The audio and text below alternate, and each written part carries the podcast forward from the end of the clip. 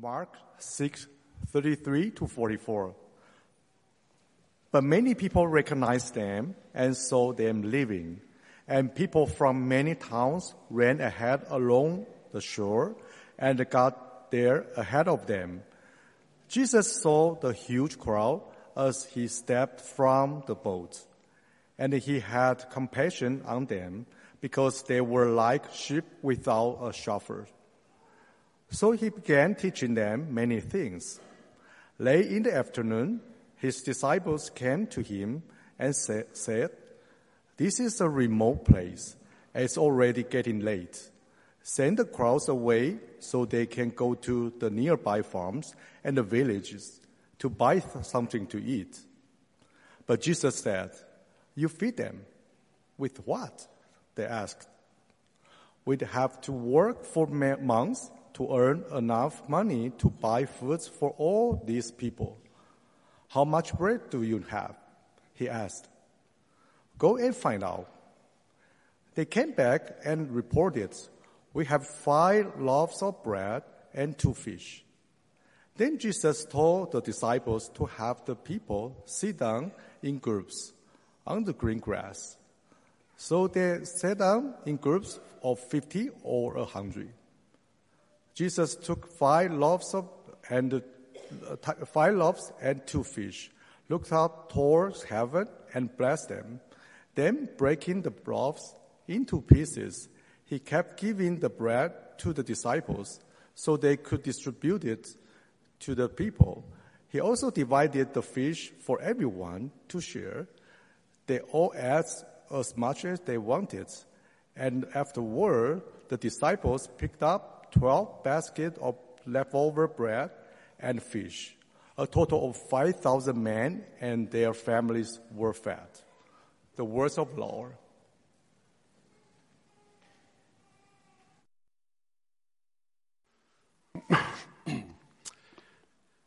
Thank you, Jesse.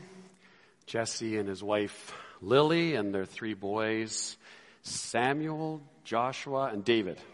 Good biblical names. Moved from Taiwan a little over a year ago. And glad to have you and your family here. And, you know, just a small picture of really the diversity of people in our congregation. And there's a cool story. I wasn't planning to share this, but I will now that I've started. One Sunday,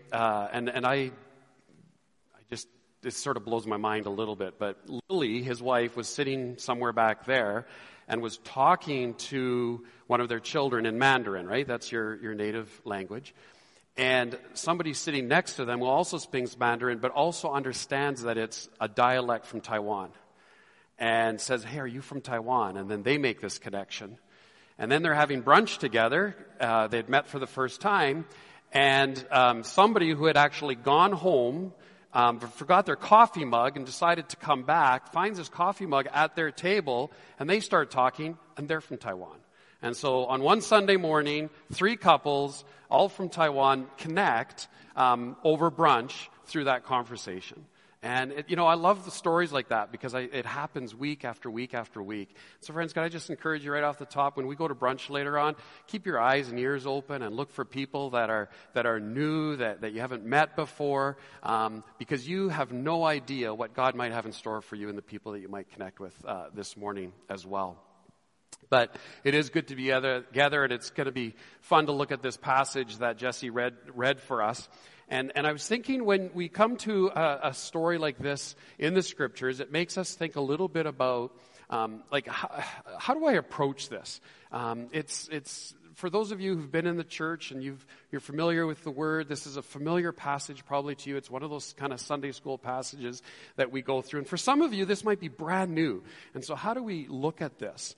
And one of the things I discovered, that when we look at Scripture, there's a lot of times there's different perspectives that we bring, and we can look at it from these different perspectives. Perspective is kind of an interesting thing, right? It's a point of view. It's a way of looking at something.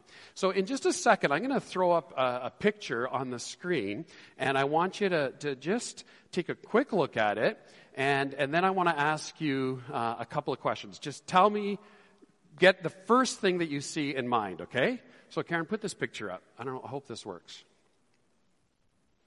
Some of you have probably seen this before. Okay, how many of you see a young lady? How many of you see an older lady? How many of you see both? Okay, right? It's kind of a cool picture. You can see the young lady is actually looking backwards, and it's kind of a side view, and you see her ear and kind of her neck with a necklace. But if you turn it from another perspective, if you haven't already seen this, that necklace has now become the mouth of an older lady whose ear of the young lady is now her eye. And so if you didn't see both, now hopefully you do see both. But we do see these things from different points of view, and we have a different perspective. And so today when we look at this passage in Mark's gospel that Jesse read for us, we're going to look at it from four different perspectives. Now, just a couple of words about this particular event in the life of Jesus. All four gospels record this particular miracle.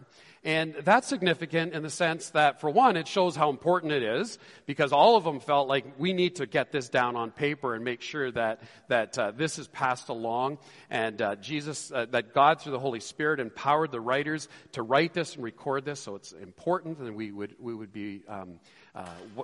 it would be good for us to think about how important it is for us to read that. The only other miracle that all four Gospels then have also is, of course, the resurrection. And so it's a good reminder for us. The very end of the reading in verse 44, we read that the number of men was 5,000. And so the number of people fed was likely much larger than that. Of course, you can't get an exact science to that, but some of the men would have been there with their wives, and some of their husbands and wives would have been there with their 2.2 kids or whatever the number was at that time. And so there could have been 7, 8, maybe 10,000 people at this gathering. So it's an incredible amount of people. We can kind of picture, Rogers Place half full. It's a lot of people. And what makes this so miraculous is that we understand that he fed these people with what? 5 loaves of bread and 2 fish. And so when we think of this huge number of people being fed with so little, right away there's this sense of maybe questioning the miraculous there. And that happens today, right? Something miraculous happens, and we find ways to rationalize it or explain it away. And so some people have looked at this, and they've come up with all sorts of different reasons. And they said, well, you know what? What happened was Jesus, the disciples then just kind of shared their meals, and other people saw that they were inspired, or maybe they even were shamed into it, and they all started bringing out their lunches, and they just kind of shared. It was like this spontaneous potluck took place, and then everybody fed. So the question to that, though, that I have is that, well, if they had food, then there wouldn't have been a need. There wouldn't have been a need for the miracle in the first place. Others might say that, Jesus had some secret stash of food. Now, that's a lot of food to stash away. Others would maybe say that this was kind of like a sacramental meal. It was sort of symbolic and kind of like, at communion when you get that little piece of bread. And so they took this bread and they just had these little tiny morsels. And so then everybody got some of that. And yet to that I say that it's very clear that at the end that it says that everyone ate and was satisfied or full, and we'll come back to that. And so I want to just say this up front, because I think it's important for us to just place ourselves there, because whatever else we might say about this particular scene in the life of Jesus and his disciples, it is a miracle, because that's what it's about. And John, in his gospel, he refers to this as a miraculous sign. And let me remind you, too, that this wasn't just Mark writing down things that he had randomly heard from a bunch of different people. Mark's primary reporter, his eyewitness account, was Peter, one of the disciples, who would have been front and center and had seen all of this. And I can, again, I just imagine this conversation all the time taking place, where Peter's going, you might want to write this down, because this was absolutely incredible. This was miraculous. And so he starts telling the story. And when it was written down, there were other people that were present there that would have heard about this. And if it wasn't true, they would have said, you know what, Peter, you're exaggerating. It didn't really happen that way. But it didn't. And it survived. And it's living. God says that his word is living and active, and we can take it for it at face value here this morning. It comes from an eyewitness report. Well, last week, Pastor Adam reminded us that as followers of Jesus, we are on mission. And so when we look at chapter 6 in its entirety, that in the early part of chapter 6, Jesus sends out the 12 apostles. The apostle is one who is sent. He's a messenger, a missionary, if you will. And in verse 30, we discover that they've all returned, and they're telling Jesus now about what happened. And what happened is also recorded for us. It's that the disciples went out and they preached that people should repent. And so they had the same message of repent and believe in Jesus. They drove out many demons. They anointed many sick people with oil, and they healed them. And so, the disciples did the very things that Jesus did. And so now they've gathered together and they're talking about their experiences, because they had gone out 2 by 2. And so again, that would have been just a fun conversation to listen into, don't you think? And all of a sudden, people start to gather around because they want to hear all of what's gone on and what God has done in the area. And so these large crowds gather, and the text says that they didn't even eat. And this has happened once before, and it was the occasion then where Jesus' family decided that he's gone crazy because he's allowed the crowds to distract him from filling some of his very basic needs. And so these crowds are around, they're not eating, and Jesus goes, they've been busy. They've been active, they've been out, and he recognizes that in their humanity, they did need a break from all of the pressures of being on mission. And so Jesus pulls them away, and he wants to get them to a quiet place, to give them some rest. And the only way that they can get away from these crowds is to get in a boat and set sail for kind of the other side of the Sea of Galilee. They're going to go for some R&R. What I want us to do is, I hope that as we look at scripture like this, that we can kind of place ourselves in the scene, and then we're going to look at it from these 4 perspectives that I talk about. So let's look a little bit more in detail at what's happening. So if you have your Bible, you can follow along, but let me just kind of take us back to that moment where Jesus and his disciples, they've now intended to go, and they want to find a deserted place or a lonely place or a remote place where nobody's going to be. That's what they're looking for. But they're, disappointed in their search for privacy. Because while they had taken a boat straight across the Sea of Galilee, the crowd followed them. And they ran around the edge of the lake. Excuse me, I gotta, you don't want me to sound all raspy like a country singer or something. Not that they're all raspy. And so, straight across would have been about 4 miles to sail, but running around the edge of the lake would have been about 8 miles. And so people, you can just sort of imagine this, right? People are running out of their house because they were they saw the boat go, and they're like, we're going to follow, but we got to go around on dry land. And so they go around on dry land, and as they're running, other people are going, hey, what's going on? They're coming out of their house. They hear this commotion, and they're like, well, Jesus and his disciples are around. We just want to go, hear what he has to say. And so more people gather in, and this crowd just ever increases until they get to the other side, and they're already there waiting when Jesus and the disciples land on shore with the boat. I wonder how the disciples felt at that moment. Maybe you can identify, you've been going hard and you just want some peace and some quiet, and you think that by getting in a boat and setting sail that you can leave kind of your troubles behind and the crowds behind, but instead they get to the other side, and there's this large welcoming committee in the middle of nowhere that had run around the lake and arrived there ahead of them. I wonder if maybe they felt a little put out, maybe even a little measure of resentment. They've been going hard. They've been going steady. Now they see this break that they're looking forward to it, and now it's gone. But Jesus doesn't show any of that kind of irritation. If anything, it says very clear that he feels compassion, and he shows compassion on the people there, of course, and he welcomes them, and then he uses this as an opportunity to continue to teach and preach about the kingdom and heal those who needed healing. Now, we don't know what time of day this started, because obviously then Jesus takes some time and he's teaching, but we do know that it eventually gets later in the day, and the text just says it's now late in the day. The day is drawing to a close. It's almost evening, and they're approaching supper time. And the disciples, they start thinking logically. It's getting late. It's soon going to be dark. We're in the middle of nowhere. People are getting hungry. We're hungry. We should just call it a day. And so they come up with an idea, and they go to Jesus, and they share this idea with him. And it says this. It says, send the people away. That was their idea. Great idea, isn't it? Send the people away so that they can go to the surrounding countryside and villages and buy themselves something to eat. Now, it makes perfect sense, right? It's a logical conclusion. That's probably, I think, what I would do. I would see this massive group of people, and everybody's kind of getting a little antsy. They're a little hungry, and I would just probably send them home. Besides, we all like a little R&R, don't we?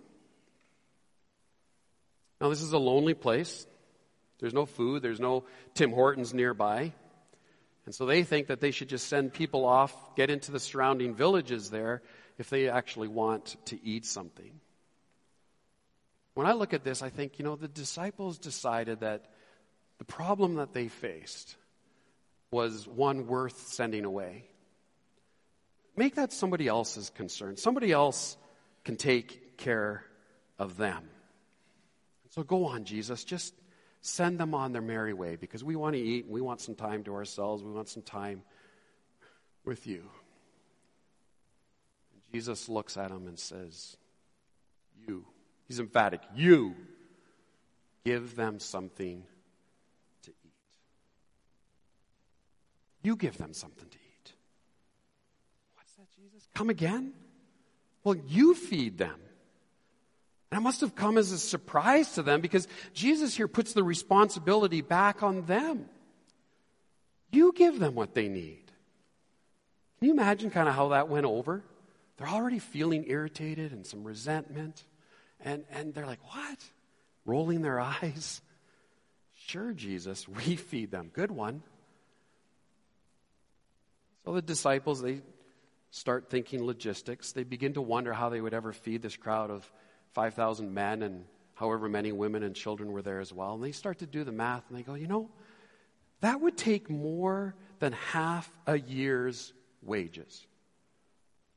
That's a lot of money. We said, we're going to feed that crowd.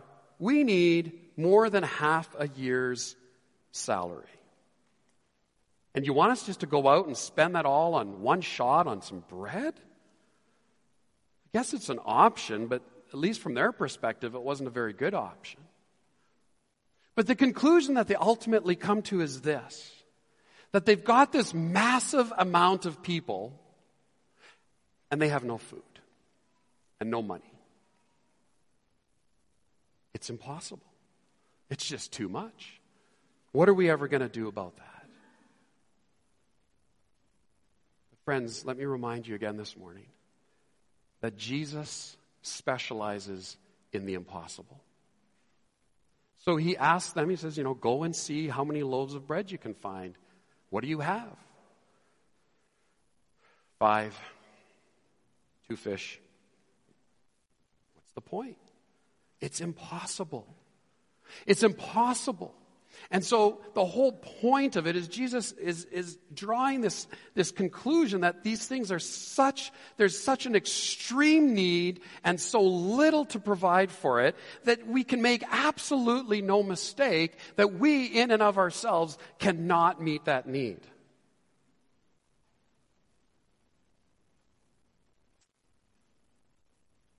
John's gospel adds the detail that this was a boy that provided the bread and the fish.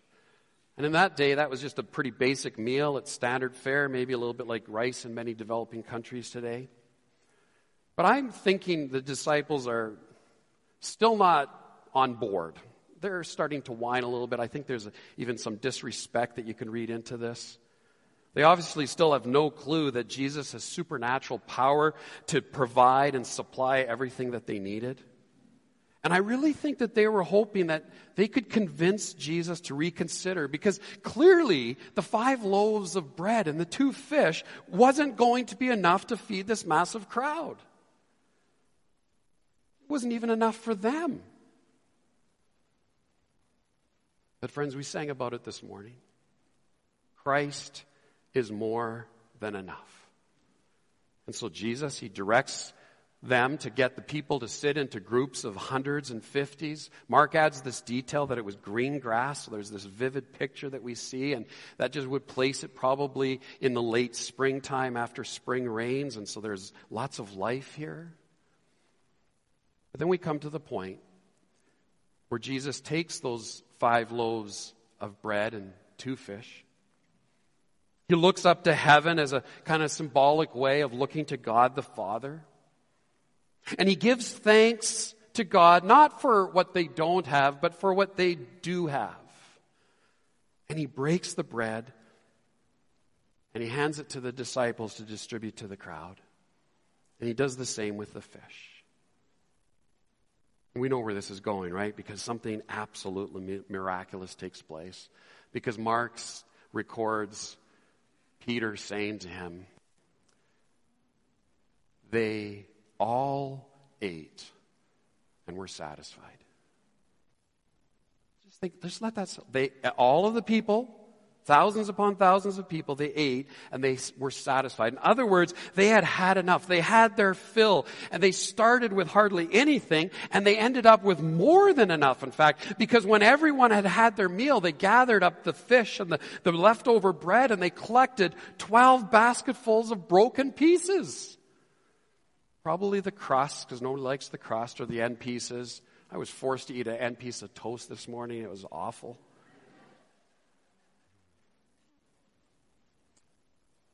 Now, there's no details about how that actually took place, because that's not what's important. What's important is the provision, the fact that they all ate and were satisfied. So let's look at this. What are the different perspectives we can look?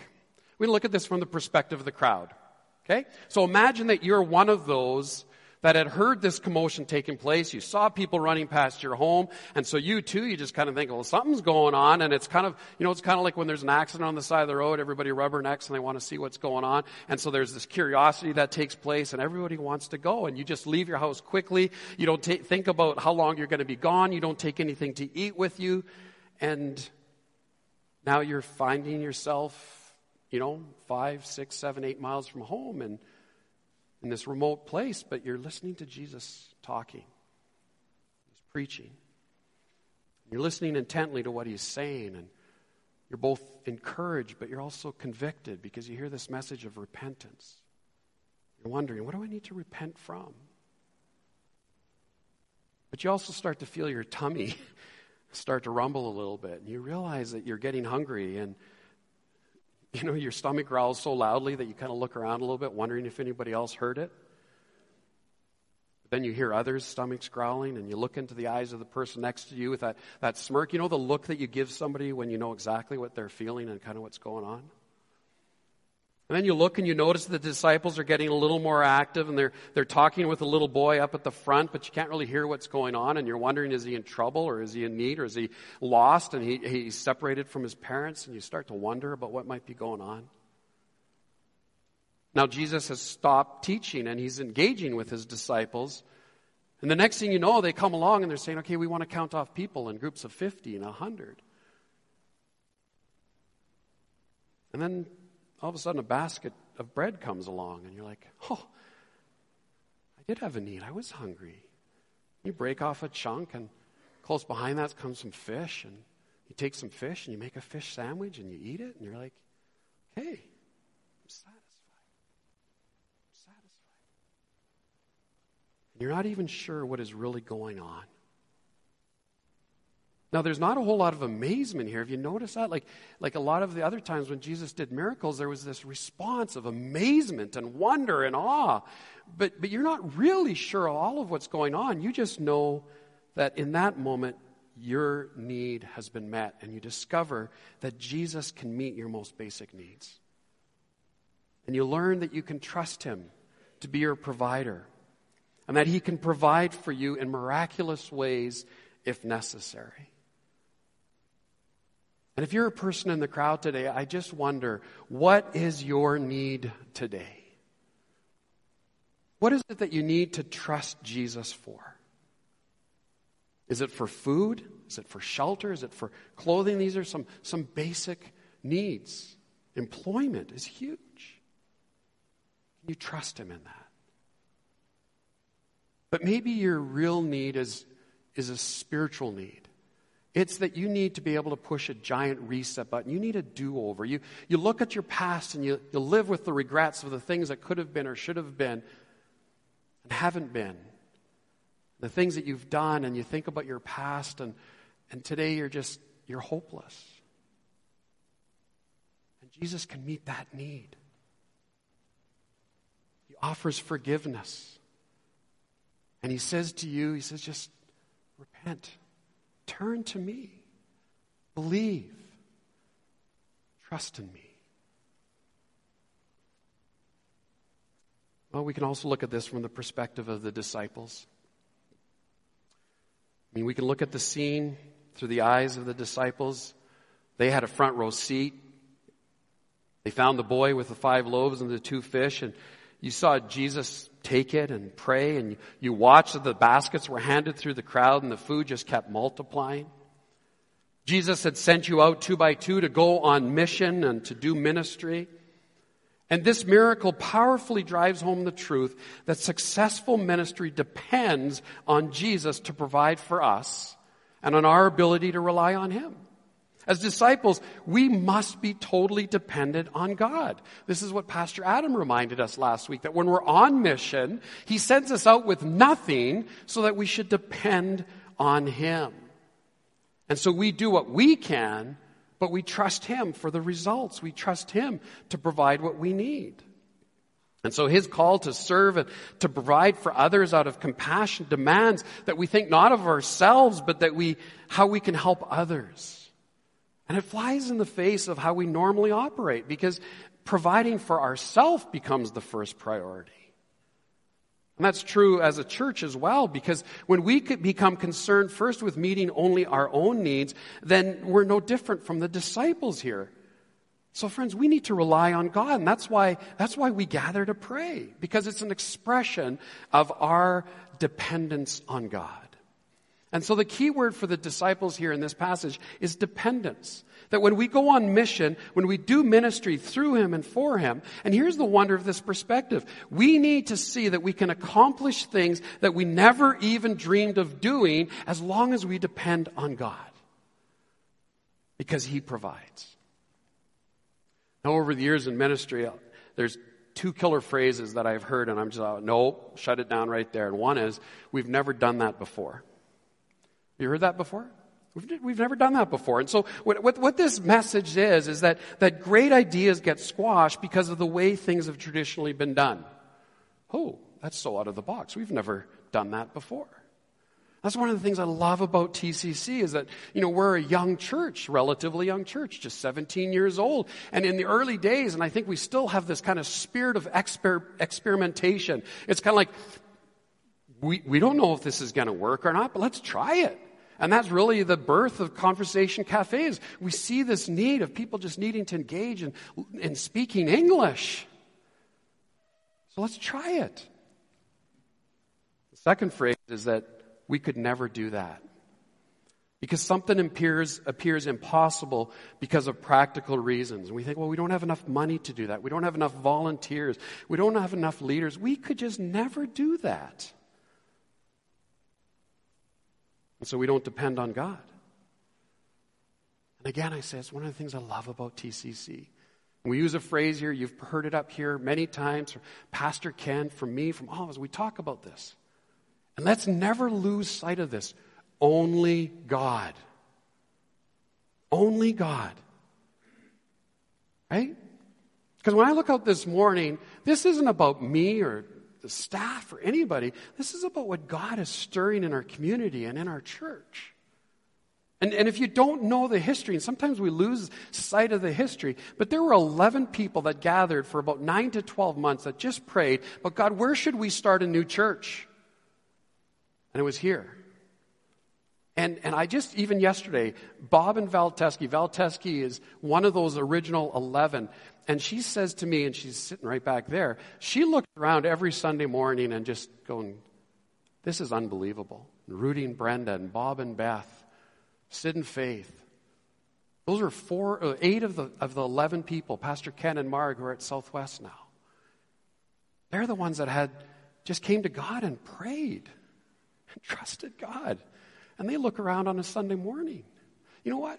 I think Bob's probably in the kitchen. But those of you who are part of that 11, can you just stand for a second? Let's acknowledge their faithfulness and their vision for this. Just remain standing. Just remain standing. I want to try something. I had an idea. I'm way over time. Sorry, guys. If you started attending TCC when we were meeting in Holy Trinity Church, can you stand? Okay, a few more. How many of you started attending when we were meeting for 3 years at Taylor University College? Can you stand?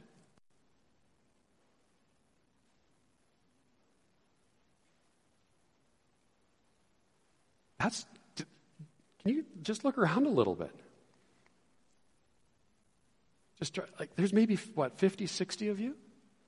There's 300+ people here this morning, all who've started to come since this group of people trusted God to buy this piece of land and build this building. Friends, that's only God. That's a miraculous provision. You may be seated. Thank you. Now we've planted a church, and they're going to continue to need our support. Friends, when we see that, I hope that there's no mistaking where the miracle comes from. That's what I love about TCC. Because we should always ask, how can we meet the needs of our community? And that's what they did. That's what we'll continue to do. You heard about it this morning. But you know what it is? It's that Jesus, God, wants to use us. He wants to use us to make a difference in this community. And so he looks us as his disciples in the eye and says, you give them something to eat.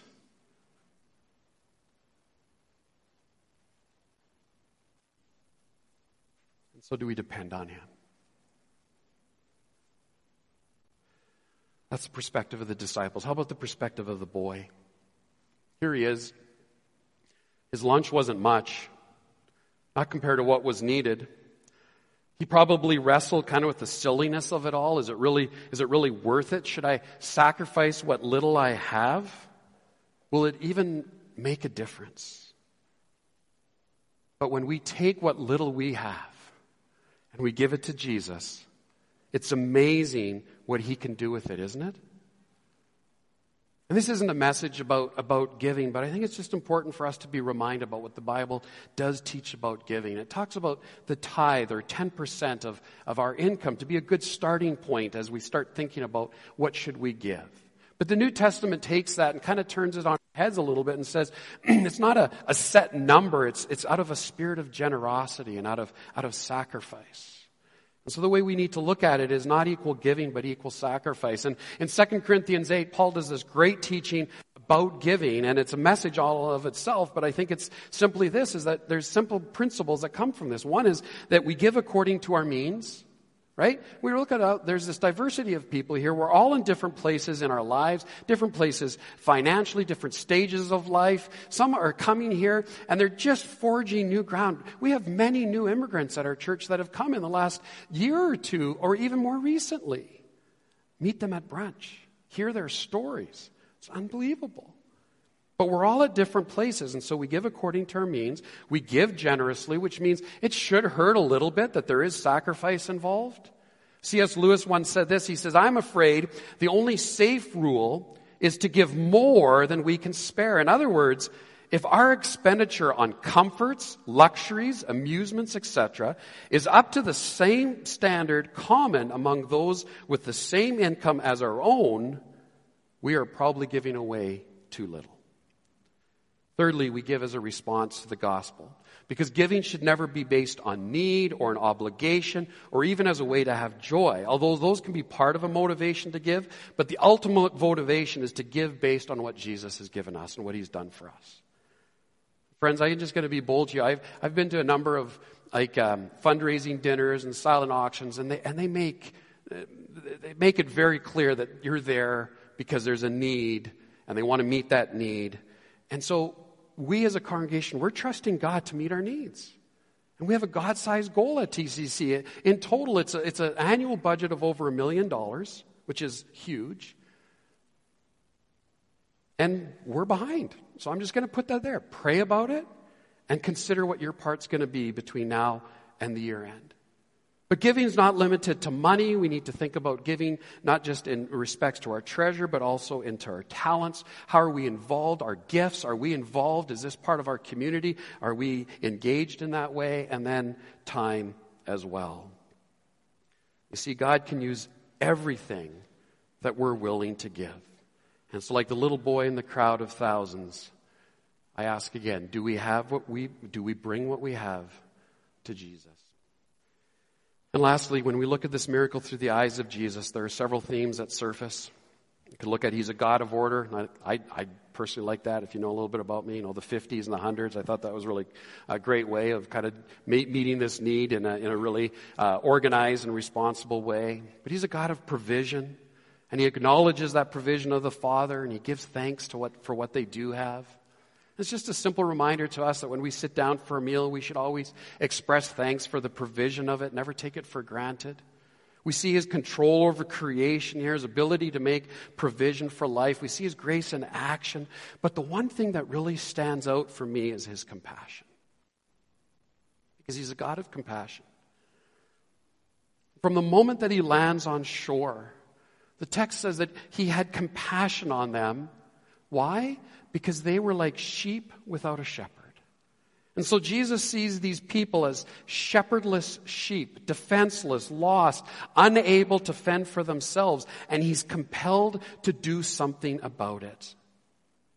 And so when the disciples wanted Jesus to send the crowds away, Jesus saw it as an opportunity to act on the compassion that he felt, and so he provided supper for the massive crowd. And there's so many connections that I could make here. The connections to the provision of manna in the desert for the Israelites in Exodus 16. There's imagery here of the good shepherd in Psalm 23. The Lord is my shepherd, I shall not be in want. This posture of trust. When I talked about how Jesus took the bread and he gave thanks and broke it, when else do we see that happening? The Last Supper. When Jesus symbolically used bread to show us what he was willing to sacrifice for us. And he said, this bread is my body, broken for you. Do this in remembrance of me.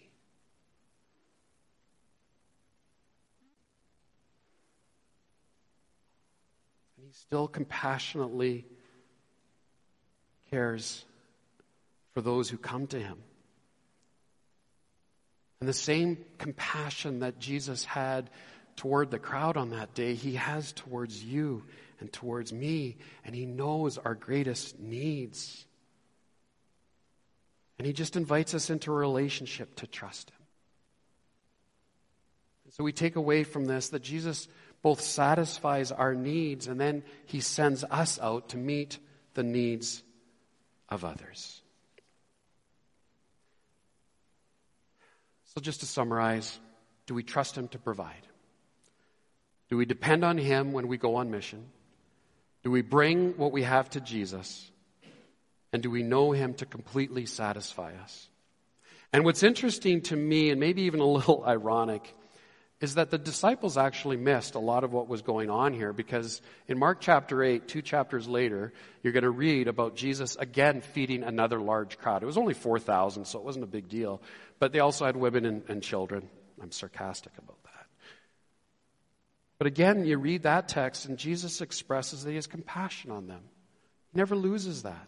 They're hungry. They're needy. And again, the disciples said to him, get this, they said, but where in this remote place can anyone get enough to feed them? They missed it. I don't know the timeline. I didn't look at it in that detail. Is it weeks? Is it months later that he does this again? And they don't remember what he did. Friends, don't miss the miracle. Don't miss the miracles that happen every day in your lives. Know that God is there, and he cares, and he wants to meet those needs. Let's pray. Father,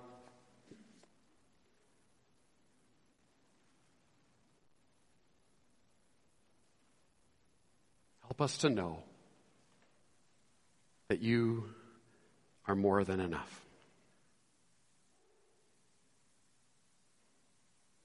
We may not even know what that fully means.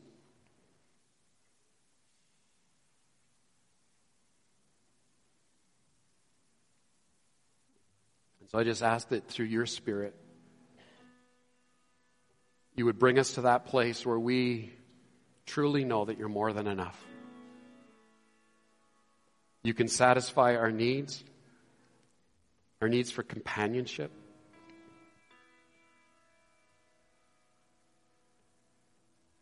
our needs for a relationship. And you look on us. At times, those shepherdless ones who are lost, don't know where the next meal is coming from. Father, just draw our eyes to Jesus today. May we know that he can fully satisfy. In Jesus' name we pray. Amen.